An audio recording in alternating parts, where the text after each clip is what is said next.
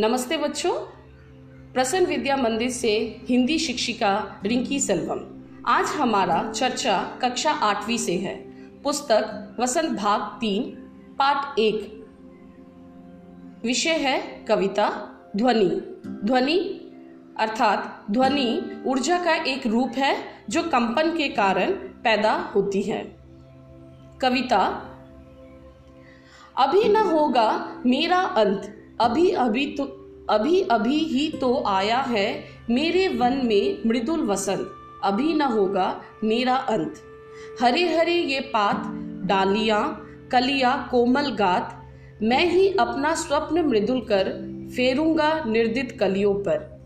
जगा एक प्रत्युष मनोहर। पुष्प पुष्प से त्रंदालस, लालसा खींच लूँगा मैं अपने नवजीवन का अमृत। संघर्ष सींच दूँगा मैं।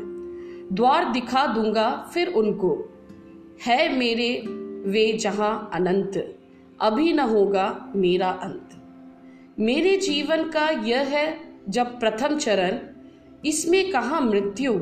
है जीवन ही जीवन। अभी पीरा है, आगे सारा यौवन।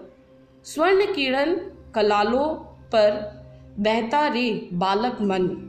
मेरे ही अविकसित राग से विकसित होगा बंधु दिग्ध अभी न होगा मेरा अर्थ।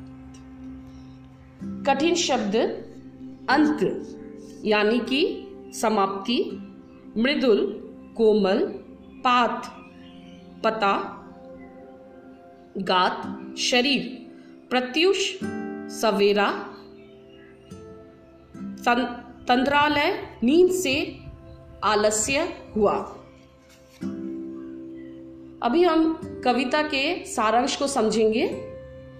ध्वनि।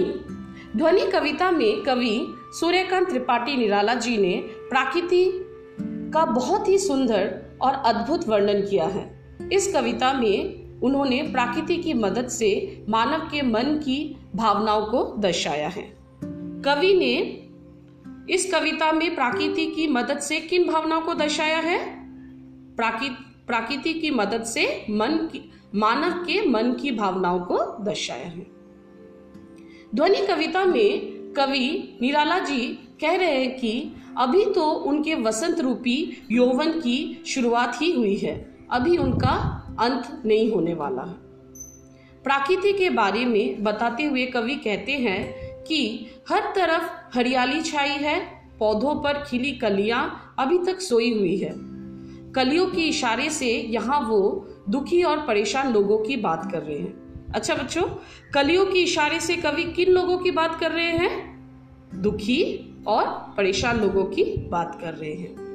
आगे, ध्वनि कविता में कवि निराला जी कहते हैं कि वो सूरज को आसमान में ले आएँगे और इन सोई कलियों को जगाएँगे। अर्थात वो निराश और परेशान लोगों की जिंदगियों को खुशियों और सुखों से भर देना चाहते हैं। कवि को किन लोगों का जीवन खुशियों और सुखों से भर देना चाहते हैं? सही। कवि, ज़िंदगी की ज़िंदगी को खुशियों, निराश और परेशान जो लोग हैं, उन लोगों के जीवन में खुशियों और सुखों से भर देना चाहते हैं। इसके लिए वह अपनी खुशी और सुखों का दान करने हेतु भी तैयार है।